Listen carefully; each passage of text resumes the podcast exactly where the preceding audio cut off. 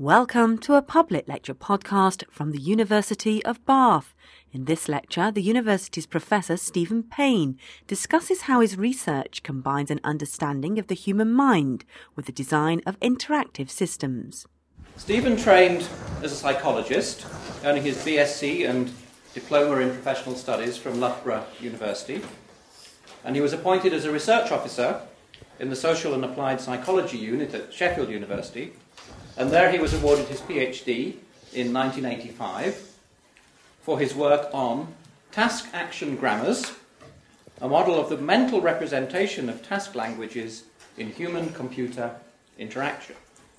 And this title, I think, was indicative of Stephen's future work at the interface of cognitive psychology and computer science. And applications are fundamental to such work and Stephen's research is founded on a breadth of experience. He's worked in industry, at British Telecom Research Laboratories, Logica BV in Rotterdam, and IBM's Thomas Watson Research Centre in Yorktown Heights, New York. Stephen has held consultancies or visiting positions with Xerox, Televerket, the Swedish telecom company, and the Defence Scientific Advisory Council.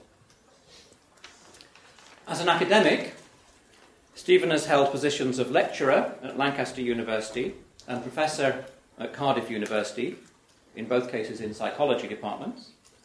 He spent time as a professor in the School of Informatics at Manchester University and at the Manchester Business School. We were very pleased to be able to bring Stephen to the University of Bath in 2008, appointing him to a chair in human centric systems in the Department of Computer Science. Looking through the titles of some of Stephen's 80 plus publications, I found the topics have a certain familiarity. How do you learn from skim reading? The effectiveness of working under time pressure. Understanding calendar use. So I'm sure we're all going to be captivated by the insights Stephen can give us as he expounds the formal study of such topics. It's my great pleasure to, in, to invite Professor Stephen Payne to deliver his inaugural lecture on the cognitive science of hu- human computer interaction. Stephen. Thanks very much, Chris.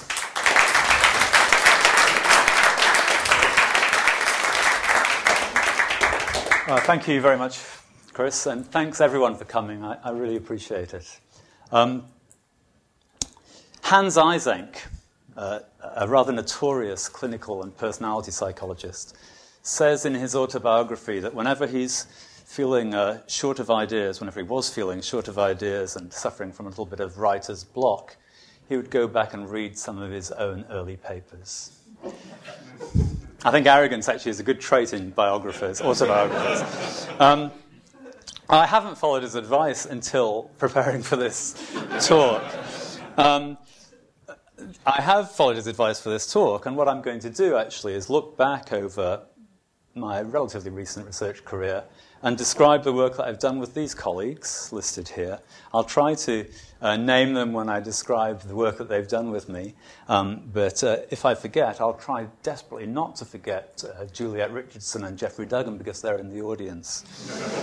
um, my theme tonight is that uh, although most cognitive science has been the study of the unaided mind, the truth of the matter is that the mind and its artifacts are incredibly closely connected.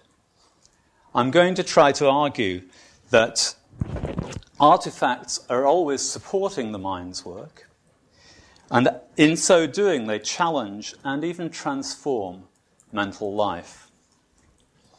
Uh, in making that case, I'm going to draw particularly on two kinds of uh, relation the relation between internal and external memories, uh, and the relation between planning and acting in the world. I'm going to begin with some work that I did with Hans Jörg Neth on simple arithmetic. Um, the very mundane task that we gave our participants was to add a list of numbers. Some participants had a pencil and paper and others didn't. There are various versions of this experiment. Some did on a computer screen with various, account, various uh, facilities to mark the numbers as they added. This guy actually used a bizarre strategy, which would take me too long to uh, explain, so I'm just putting it up there as a sort of raw bit of data. Um, what I'm interested in exploring with you briefly is that when people are given this task, they readily, or at least often, depart from the natural linear ordering of the numbers. Uh, and I'm going to uh, explore why and under what circumstances they do that. To, to do that more readily, let me just take a little idealized list of numbers here uh, and ask the question how do people tend to add a list of this kind? Um, well, here are three if you like, strategies. Uh, the first is the straightforward one, and you can identify the strategies by the uh, running total that they're asked to call out or write down, depending on the particular experiment. The linear strategy gives you running totals of 2, 5, 6, 13, 17. But people sometimes don't do that. They depart to take advantage, for example, of what we, Hans and I, decided to call pairs a pair of number that adds to a round number. So if, if you exploited that uh, aspect of the display here, you'd say 2, then you take the 7 and 3, 12, 13, 17. Or you might do a similar but slightly different thing and use a complement, that is, a, uh, a number that brings your running total to a round number, in which case you'd go 2, 5, 6, and notice that 4, 10, 17. Two questions. Why do people do that? And why do they do it more if they're given a pencil and paper? Well, the first question why do people do that? Well, it turns out, uh, and this was a discovery that Hans and I made, that pairs and complements are added faster than equivalent sized other pairs of numbers. Now, I think that's somewhat mysterious. It's, it's more mysterious, perhaps, than the most established finding in mental arithmetic which is the problem size effect. People are quicker to add 3 plus 4 than they are to add 3 plus 5 or 3 plus 6. But even that's a little bit difficult to understand, actually. There are lots of controversial theories about why that should be true, when surely both are just a, a simple matter of fact retrieval. But it's even more mysterious as to why people should uh, find adding numbers towards a sum of 10 faster than numbers that don't quite reach 10. So, in fact, this goes against the problem size effect in some cases. You're faster to report that 3 plus 7 is 10 than you are to report that 3 plus 6 is 9, counter to the well established problem size effect. Uh, we, I, I, suppose if I'm brutally honest, we don't know why that is. But here's my, here's my explanation as it stands at the moment. When you're faced with a number that goes beyond a decade, 5 plus 9, then you're inclined to say, well, that's 5 plus 5 plus an extra 4. You decompose the problem so as to, so as to accommodate the fact that sums beyond the decade are really easy. 10 plus 4 is 14. It's the easiest addition you could possibly have. So perhaps you somehow decompose numbers that go past a boundary to take advantage of that. Whatever. Uh, that, well, no, not whatever. That seems to me actually interesting in this particular way. Um, it shows that the base 10 is having this kind of subtle effect on the way we do mental arithmetic, as well as the obvious effects. It shows that through this process of decomposition and practice, you get this really peculiar filtering through of uh, an external representation for numbers on the way that mental arithmetic is processed. So it makes my point that the mind and its artifacts are more closely connected than you might think unless you looked hard enough. Um, the second question I raised was why do people uh, exploit the differences and the difficulty of sums so as to depart from linear ordering more when they're given a pencil? Well, I think the answer to that is fairly obvious when you think about it. If you're going to depart from linear order as you're adding uh, a list of numbers, then you're imposing on yourself an extra memory load. Which numbers have I added so far becomes harder to keep track of. Um, but if you're given a pencil or if it's on a computer and you're given a way of marking the display that you're working with, you can exploit that to overcome that memory load. So um, that simple example has introduced several of my, uh, my themes here. I want to be, I'll be repeatedly claiming that agents' behavior is adaptive given the local structure of costs and benefits, that people adapt their strategies to the, uh, their own abilities, to the relative difficulty of different processes, to the availability of interactive tools, and so on. So that when you're designing technologies for people to use, you're designing or at least pushing strategies for them to exploit in the use of those technologies. Um, that idea of using pencil to mark where you're up to in the process is, um, is a standard idea. We, we write on the world so as to uh, bring an external memory to bear and improve our internal memory's task. Um, it's not limited to working memory, what psychologists call working memory, keeping track of running processes as you go. Uh, there are some obvious examples, and I'm going to go through a couple of them here. Here's, here's a photograph of my own diary. Um, uh, Chris mentioned I've done some work on understanding how people use calendars, uh, and it might interest you to wonder why I'm still using a pencil and paper uh, diary rather than a computer based diary. Well, it's because, according to my analysis, computer based diaries are hopeless. Now, uh, I know that, uh, that some of you enjoy using them, but let me try to explain the ways in which I think they're hopeless. Uh, one, one, I think, is a rather obvious point, but it's that the various distinctions that I want to make among my intentions and plans and goals and dates are not well represented by most computer calendars. So, with a very simple device of writing something's big versus small and scrawling beside them and putting asterisks beside them, I can represent the distinction between deadlines versus appointments. I can represent the distinction between important things and trivial things and so on. That's a pretty obvious weakness in most computer calendars, strength in the straightforward technology. The other thing that I, I want to claim is better about paper calendars is a, a rather more subtle point, and it's this. In order to add a new entry in a paper calendar, you can't help but rehearse many of your previous entries. The whole mechanism for finding a slot in your diary involves you uh, browsing through the diary, turning pages, for example, to get to the page you're interested in, looking through for spaces on the page where you might write something. And as you're doing that, you rehearse your currently existing intentions. So there's this to and fro between the external memory in your calendar and your internal memory for your intentions and plans. And that happens to a certain extent with some computer diaries, but it is definitely avoided in many of their design features. So, for example, you can instantly go to open spaces, you can directly access particular days without flicking through the pages that lead up to them, and so on.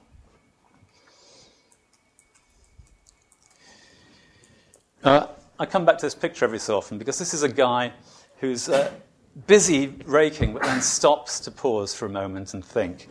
Um, I, am going to um, make an, another point about memory now, about external memory. And it's that these examples that I've shown you are fairly routine. Um, people put things in the world to keep track of where they're up to, they put things in the world to remember future intentions. Um, but it's also true that I think, especially when one looks at interaction with computers, that some of our skill relies on memories that are external to a surprising extent. We leave things in the world that one might expect a skilled person to remember. Uh, so, for example, when you're browsing the web, you'll have a browser open. Let's say it's Explorer, or let's say it's uh, Firefox, whatever it is. Think of your own. And all the time you're browsing, at the top of the screen, there will be a top level menu of, of commands, whatever one wants to call them, the top level menu of words, and it's there whenever you're browsing the web. But it's very hard to recall what those words are and in what order. Most people can't do that accurately. Some of you may be able to, and you can get somewhere along. I mean, you're all trying to think of it now. Uh, and it's surprisingly difficult given how many hours you spend staring at it. You don't just stare at it either, right? You interact with it. You interact with it. Well, Guy doesn't interact with it, but everyone else interacts with it. But you can't remember what's there. You leave the memory in the world. I think that has profound implications for the design of those kind of interfaces. It's not a new observation, however. As early as 1967, uh, John Morton studied telephone operators who used this dial. Isn't this nostalgic for those of us of a certain age? Not only are there numbers, but there are letters which mean something for the dialing of exchanges. And they're always there. And if you're a telephone operator in the 1960s, you have to use this thing for hours every day. But when you take the telephone operators aside, as Morton did, and ask them to recall which numbers go with which letters, they get it wrong. So I'm going to claim then that uh, a lot of skill at the user interface is recognition based rather than recall based. Uh, and furthermore, I'm going to now delve a little bit into the psychology of recognition and make a, a more refined point. Um, recognition memory, according to psychologists, comes in two varieties. Um, the first is called recollection, when I look at Juliet's face in the, um, in the audience, Juliet Richardson, who's on the first slide, and whose experiment I'm about to describe, uh, I can recognize her, uh, and I can re- recollect lots of things about her, of course. We used to work together. There are people I see on campus, and my first thought is, gosh, that person's familiar, but I have no idea why. Sometimes recognition is that mere feeling of familiarity. Um, now, whenever I've heard psychologists talk about that distinction between recollection and familiarity, they've used that example um, the example of the face that is familiar, but you can't recollect anything about it. Um, and one of the things one might ask, given that that's the only example that seems to come to mind to the people who are interested in this, apart from words in a word list in an experiment, is well, what's the point of familiarity? What does it do for you when it tells you so little? Well, I'm going to tell you that what it does for you is allow you to solve certain problems. And I'm going to show you that by reporting an experiment that Juliet Richardson, Andrew Howes, and I did. And I hope I can do this both quickly enough and coherently enough to fit in with the talk. Here's what we did uh, we looked at some websites. Um, here's um, an abstracted map of the uh, link structure of the Science Museum's website. It's idealized and abstracted for the sake of our experiment.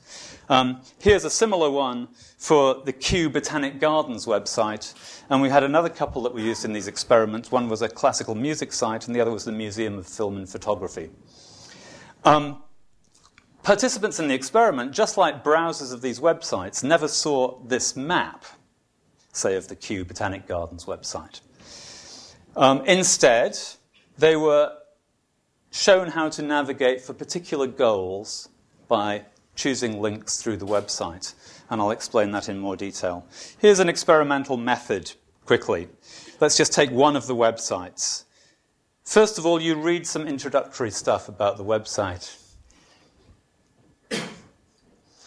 then you're shown how to find a particular thing in the website by being um, forced to click on certain labels one at a time. The labels are red, actually, in the experiment, and you can't click on the other one. So here's a screen from that sequence. You're in the Kew Botanic Gardens website, you're trying to find out where the Arctic plants are kept. If you've got a choice between heritage and conversion, you should click on heritage.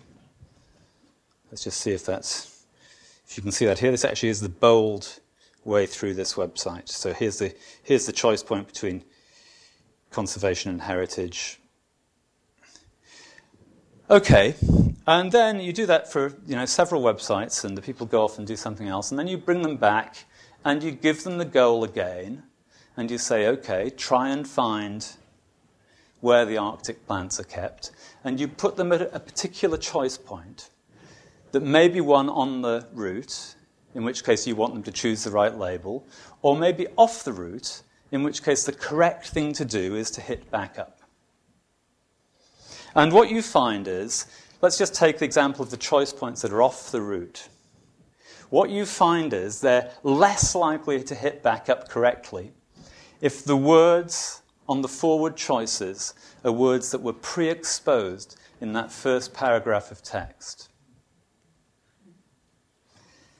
Uh, that means that they're not recollecting where those words came from. Their choices are being determined by their pre exposure to those words, making the words more familiar here. Familiarity is guiding their problem solving, even though it's useless to that problem solving in a sense. We're sort of tricking them to use familiarity in a way that, in this particular case, isn't valid. But actually, they're really, really clever in the way they use familiarity. So, another way of doing the experiment is instead of exposing them to the words uh, accidentally, as it were, in this introductory text, what you do is you show them several routes through each menu. So imagine you show them six routes through the Kew Gardens menu, but only two routes through the Science Museum menu. And now later you have a choice in each of those menus. If the choice point is, comes from the menu in which you've only been shown two routes, and it's a familiar choice point, well, familiarity is a pretty good guide if you've only been shown two routes. And you remember you've only been shown two routes, so you should be more influenced by familiarity there than in the case where there's been six routes. Because if something's familiar but you've been all over it, well, what does familiarity mean? And actually, people are sensitive enough to obey the prediction there. They're less influenced by familiarity in menus where familiarity is less likely to be a guide to the right way to behave. I think that's a pretty subtle example of people adapting their strategy to the available information from their experience during an interactive process.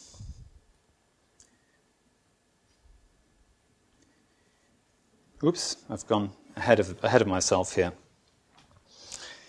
Okay, now there's a couple of ways in which that task the task of navigating through a website, for example, by clicking on one link, then another, then another, or of navigating through a menu by clicking on the top level menu item, then the second level menu item, then the third, and so on. There's a couple of ways in which that task, although I think it's a very widespread kind of display based task at the user interface, is somewhat degenerate. Um, it's, a, it's simplification in a, in a strange way of ordinary problem solving. Uh, actually, I think there's two ways in which it's a little bit degenerate. The first is uh, accidental almost, and the second is uh, important. The accidental way allows me to introduce an important concept, however. If you were really navigating the Science Museum website, then you wouldn't have an embedded backup button on every page. You'd use your browser's version of the back button, probably. And indeed, studies of web search with browsers show that the back button is the most commonly used navigational tool. Uh, but that's despite the fact that people have, typically, studies have shown, a very impoverished model of the way the back button actually behaves. Um, I'm sure many people in this audience won't have such an impoverished model. Um, but the back button, the back button, the back, the back button, that's what it's called, the back button um, maintains a stack of previously visited uh, pages which chops off branches. So if you're at the home page and you follow a link to page one, then you press back to get back to the home page and follow a link to page two, page one is no longer available via the back button. It doesn't matter typically because you, I mean, actually, sometimes you trip over this and you think, oh, why can't I get back there? Um, because what happens is that all the branch that's, that you've backed across gets popped off the top of the stack uh, and it's no longer on that stack you can no longer reach it with the back button. That's an exact example of what uh, psychologists and human computer interaction specialists mean when they talk about people having mental models of the devices that they use. A mental model that explains the back button's operation is of this stack in which all branching structures are thrown away. Um, people can use the back button without having that model, however. Um, so that's one, one way in which the task that I've just described was oversimplified, I think. The second way in which the task was oversimplified was that unless you know the map, which I showed you but mentioned I didn't show the participants, you can't do any look ahead at all. you're reduced on the first exposure to a menu or the first exposure to a website with links to being a stimulus response machine. Here is my, here is my current situation, and I've got to choose between these options for what I do next. But I don't really know what's going to happen when I choose them, except for what clues I've got from the semantics of the words. Um, now, human beings are not stimulus response machines. The, the, founding idea in cognitive science almost was that people plan in order to act. They look ahead through their problem spaces in order to make uh, decisions of what actions to take now. And in my next study, I'm going to worry about that. Um, this is a very well known puzzle. It's been widely used in artificial intelligence uh, and quite widely used in the cognitive psychology of problem solving. Um, it's also been of interest, considerable interest to some mathematicians, um, who I'll mention very briefly. Um, in this version, it's called the 8 puzzle. There's, it has a big sister called the 15 puzzle, and you can guess what that looks like. Um, uh, and you've got to, you, you, might choose an arbitrary goal state. Uh, this, this is one roughly sensible one because it's a kind of memorable configuration of the tiles. And an arbitrary start state, this one is actually would take you 17 moves if you were brilliant to transform the start state to the goal state by sliding the squares. You're all familiar with this puzzle, I think. Um, here's an interesting little bit of mathematics about the puzzle. Uh, exactly half the possible permutations can be reached by sliding. Um, this, this, this has led, I, I, looked, I tried to look for proofs of that. Um, some of you probably can work them out yourself. But in looking for proofs, I discovered two, two interesting uh, little bits of history which I can't resist sharing with you. First, uh, this puzzle made a fortune for a man called Sam Loyd in America. Um, this story is told in Simon Singh's. It's nice to give Simon Singh a bit of publicity at the moment, isn't it? In Simon Singh's book, Fermat's Last Theorem. Um, he marketed it with a goal state that was impossible and a prize for reaching that goal state. And it became the Rubik's Cube of uh, Victorian era America, apparently, with stories in the press of people giving up their jobs to try and win this prize. Um, the first proof that I could find, and I have a photocopy of this paper, it's very brief, so brief that I couldn't understand it, was by a chap called Peter Guthrie Tait, uh, a professor of mathematics at the University of Edinburgh, writing in 1880. And this isn't funny, but I, I can't resist telling you it because it just shows how far we've come as a society, I think. In the course of, of, of briefly exposing this proof, Professor Tait sees it fit to say that following um, the advice of his colleague Crum Brown, which nice of him to acknowledge his colleague Crum Brown, he will refer to the normal arrangements as Aryan and their perversions as Semitic. it's a convenient, it's a convenient label for talking about this stuff. Anyway, amazing. Right. Um,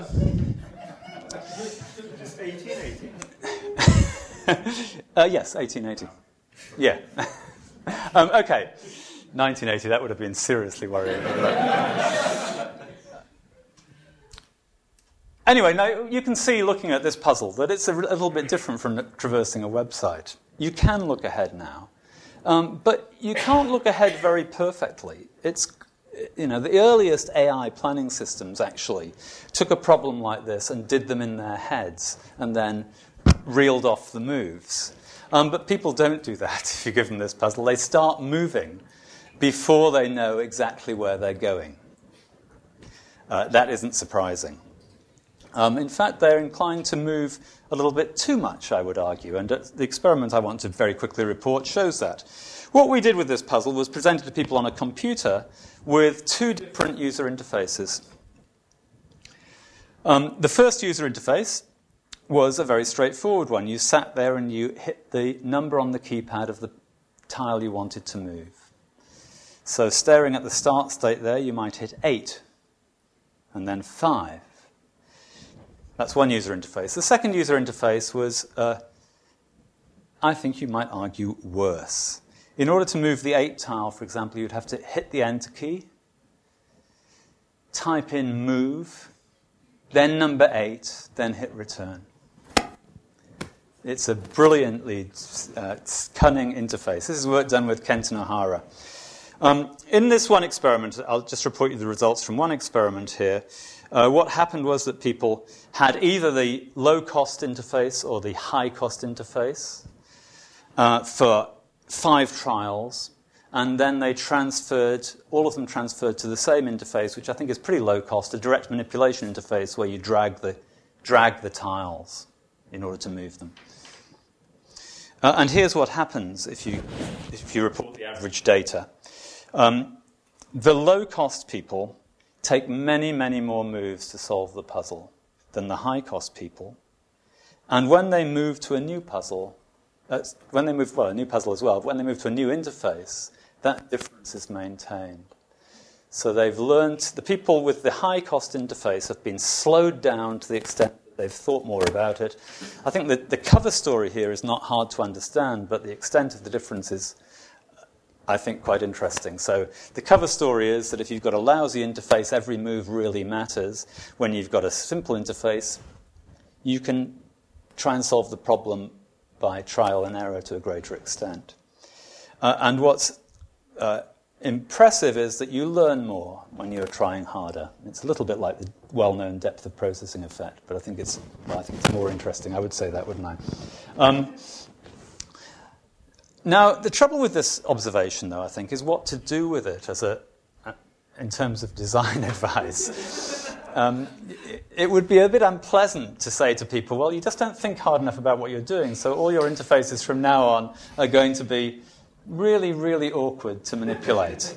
Um, some people have gone down that route, actually. I'm, I'm, uh, I'm pleased to report this little bit of work uh, has influenced some people, and they've suggested uh, unpleasant interfaces in situations, for example, which are safety critical or where learning is maximally important. So, an instructional interface, one might imagine adding a burden to. I w- Kenton and I were a bit more hesitant than that in recommending uh, a practical output from this research. Uh, with Steve Chambers, I explored one idea which I think might have some legs, and I'll show you it here. Uh, we called it the look ahead interface. Uh, and what happens with this interface is that you, you get a little window in which you can type as many numbers as you like and then say go, and it will whiz through and make the transformation of the whole set. So you could sit there and type 52731 and all the tiles would move round. Now, depending on the responsiveness of the particular uh, machine for the particular task, this might be just about as quick as the quick interface. In fact, it might be quicker. And in fact, it behaves like the slow interface, the high cost interface. So I think that the idea that's seeded here of an interface which deliberately cheapens look ahead might be the way of learning a practical lesson from that uh, dramatic experiment. Um, actually, one other thing it gives you is a little bit of data that you can't get very easily in any other way, which is the extent to which people look ahead per trial. Uh, and I think this is quite nice. They get better and better at looking ahead. Um, it's not just that they get better and better at solving the puzzle. Their, their, um, their memory, uh, it, it's easier to look ahead when you become more skilled with the transformations of the puzzle. Okay, I'm going to report um, two more experiments that are very much in the same mold as that eight puzzle experiment. Experiments which show that um, if you can do something to hold up people's tendency to overact, uh, then you can improve their learning and performance. And when I've done that, I'm going to sit back and reflect on what that means for the theory of learning. Uh, here's uh, an example of exploratory learning of an interactive device, work done by Carol Trudell. This is um, an exact simulation of a particular Timex sport watch. It has only four buttons on the watch, and the simulation has another couple of buttons time, a time button and a start the experiment button. But the, the watch has four buttons. uh, and yet it embeds a lot of function. This is quite a commonplace design for these very small interactive devices, I think, to load functionality onto very few actions. Um, but it makes them quite difficult to learn. What people in our experiment had to do was what everyone uh, who gets a device like this does throw away the instruction manual and start trying to figure out what on earth is going on. Um, uh, and let me just report two conditions of the experiment. In one condition, free exploration for 20 minutes, after which you're tested in a variety of ways. I think the most interesting way we tested people was by giving them particular goals, like program the watch so that the time appears as 4 hours, 10 minutes later than shown at the moment. And then we gave them a device to do that on, which measured the number of errors, the number of departures they made from the correct route. Then the second condition, we had some pilot data about how many times people would press the button in 20 minutes, and it was about 400.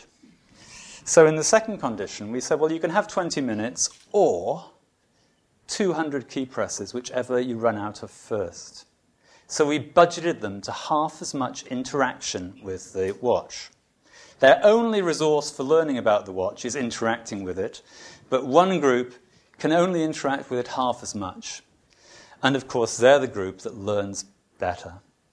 Massively better, actually. In those tests, they made one sixth as many errors as the group who could do what they wanted.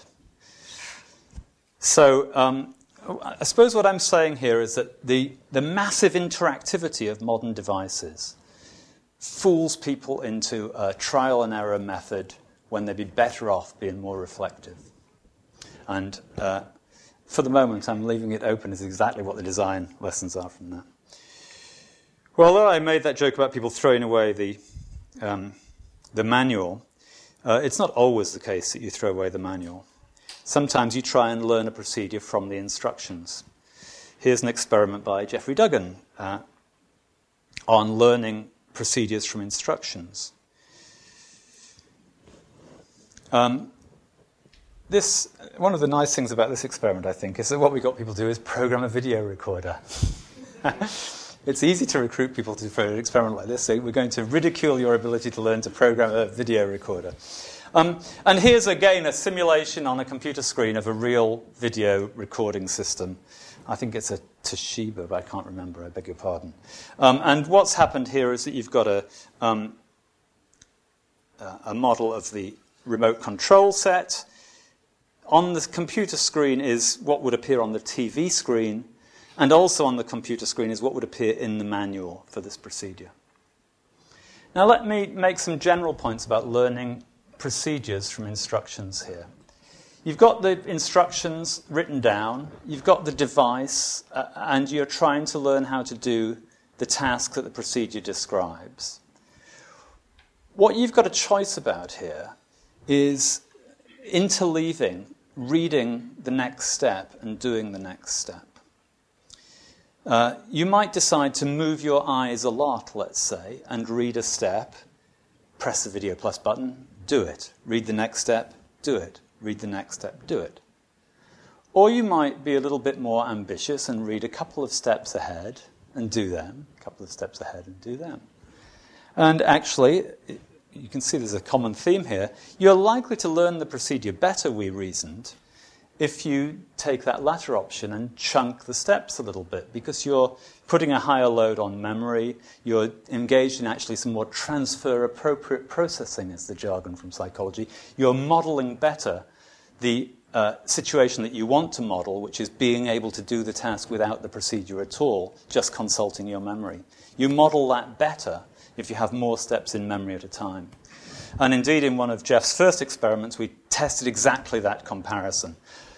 Follow, give people the steps, five steps at a time versus one step at a time, and they'll learn better five steps at a time.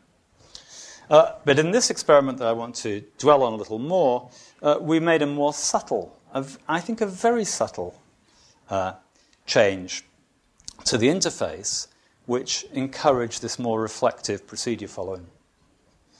Uh, and what we did is we contrasted this situation, uh, where the cost of getting the next instruction display is really just an eye movement, with a high cost uh, situation where the instructions uh, were hidden until you clicked on a button, and when the instructions appeared, uh, the remote control disappeared until you clicked on another button. So, heck, it's just two mouse clicks actually, rather than two eye movements, um, but it makes all the difference. The people in this condition, who are in a sense having to walk across the room to pick up the manual, walk back to the, uh, the remote control, they learn the procedures a lot better than the other people.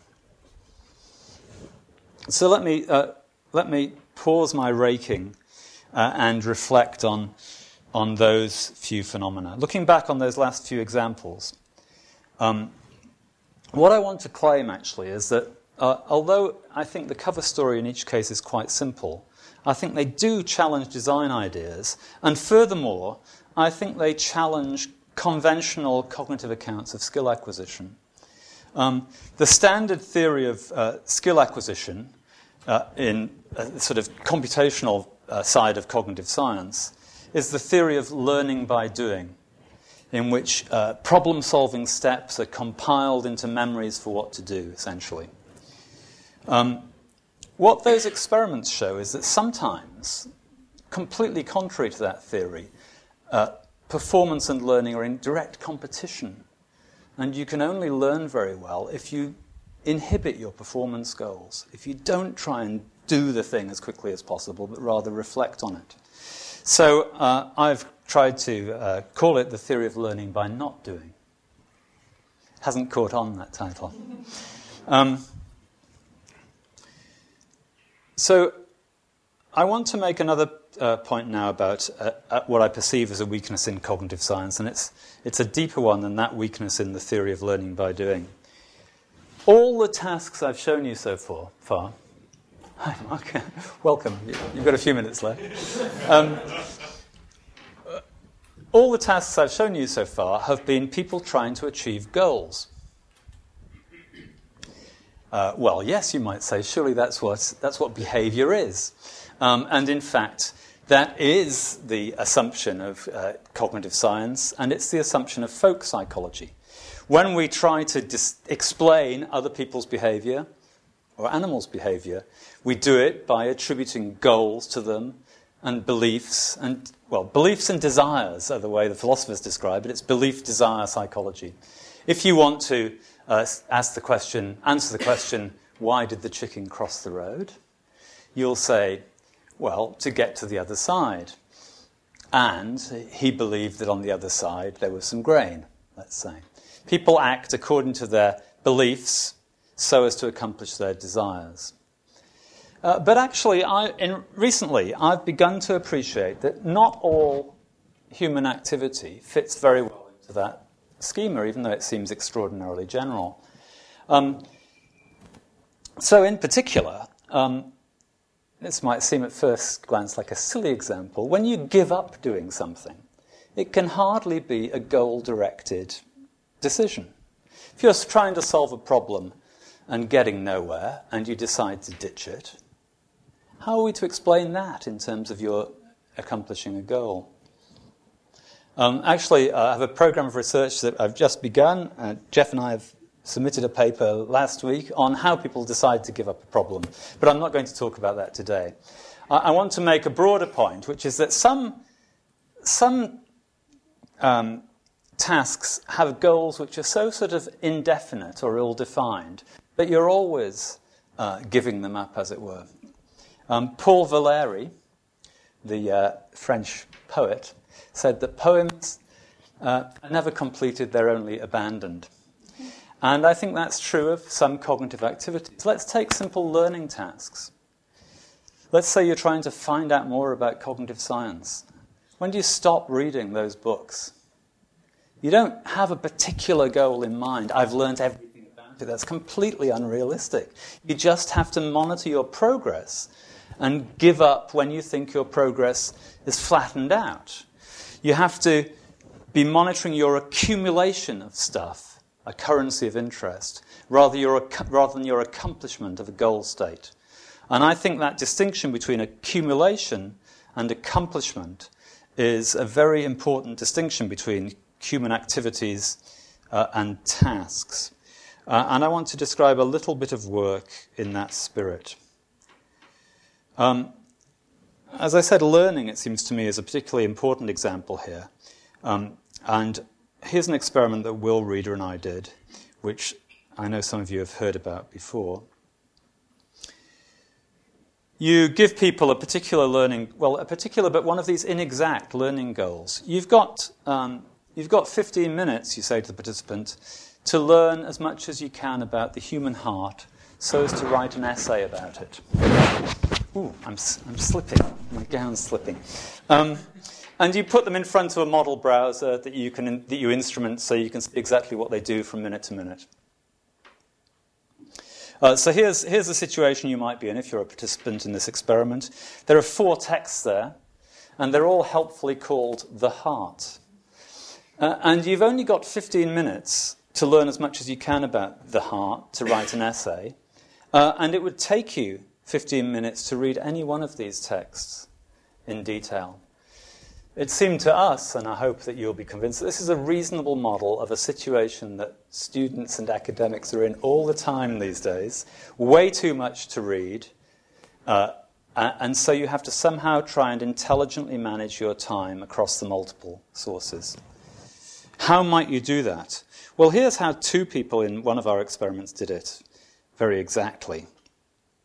These are, these are, these are full, full behavioral protocols of which page of text a person was looking at at every second of the experiment.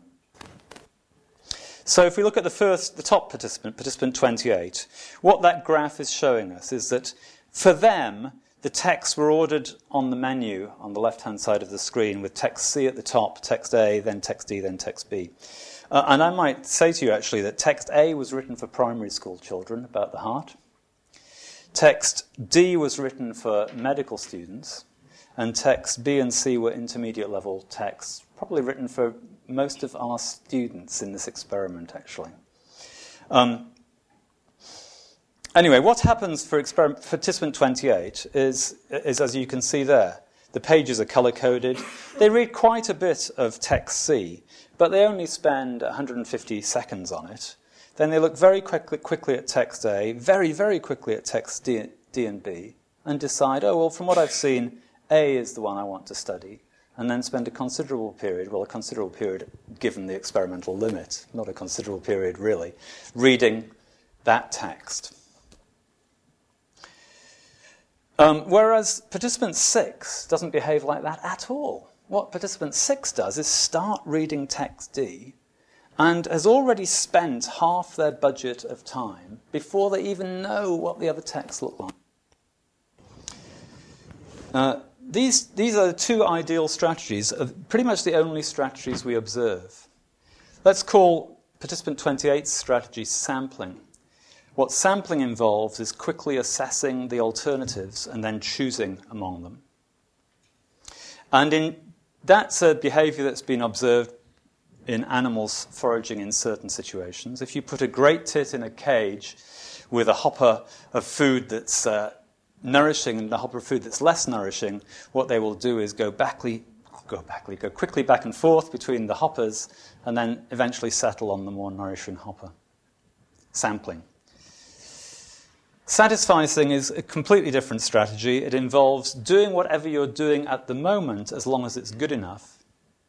If it's not good enough, change and do something else. So you start reading the text that you happen to open first. At least this is what we think is underlying this protocol.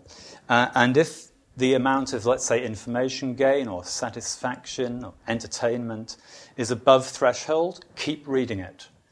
If it drops below, move to the next thing. Now, we've done loads of experiments like this, actually, and it turns out that satisficing is by far the more common strategy. And I think it's an interesting strategy because it's very like uh, the strategy of um, um, it's very like the, the patch leaving strategies that have been studied in animal foraging. So um, the, the, participants that are, that are, are acting in this uh, experimental setup are um, behaving not like chickens crossing the road to achieve a particular goal. They're behaving like birds flying from tree to tree in an orchard, eating berries, and deciding when to leave one tree to move on to the next. So people aren't chickens, they're uh, whatever birds those are. Um, uh, one, final, one final thing about reading. I missed that out. Reading is another case where actually we choose as intelligent humans to leave some of our memory in the world. Uh, if you study people, um, people after they've read a book, they'll remember some of the stuff in the book, but they'll also remember where the stuff is in the book. And that means if they forget the stuff a little bit, they can look it up again. They rely again on this external memory, although that they can only rely on that external memory very well to the extent that they remember this route to it, that they can remember, for example, where information is on a page. I'm sure you, you can think back to situations, especially where, perhaps where you were revising for exams, or perhaps sitting in an exam, worse, where you can remember where the fact is on the page, but you just can't remember what it is. Um, and what you need is to support people to go back to that fact in the world. And if you're going to design systems, well, let's imagine you're um, let's imagine you're designing, you've had the idea that people might want to read text on a miniature handheld device. Strange idea. Um, but you want to support their learning from those devices. Well, what you shouldn't let them do is scroll. Because if they scroll through the text, it completely disrupts this information about where stuff is in the text. So that's a little example of um, a piece of design advice coming from a study of people in this cognitive spirit. Now, just because I've made a bet, I'm going to finish here with an eccentric. I I've never given a talk in a gown before, so I'm feeling a little bit eccentric. Uh, I'm going to finish with, believe it or not, a poem. Uh, this is a poem that looks back, as my talk has done, uh, on my research career to some extent, but actually back a little further to when I was a PhD student. And I like to think it makes some of the points that I've made in the talk um, about the interplay between people and their machines, uh, and it makes it in a rather fanciful way. So forgive me, but as I said, it's a dare. Um, it's a poem called Photocopier. The hub of the administrative wheel, no more. Its function so ungreen. Its process so industrial, the blinding hazard beneath the screen, the dreaded paper jam. No glamour duplicating expense claim or multiplying a memo. But I remember staying behind alone. Late evenings in the office become a dark room. My palm heel on the spine's gold lettering. I press a heavy bound volume to the glass, one double page at a time believing the rhythm of the work, the interplay of human and machine, will make the ideas my own. Thank you for your attention.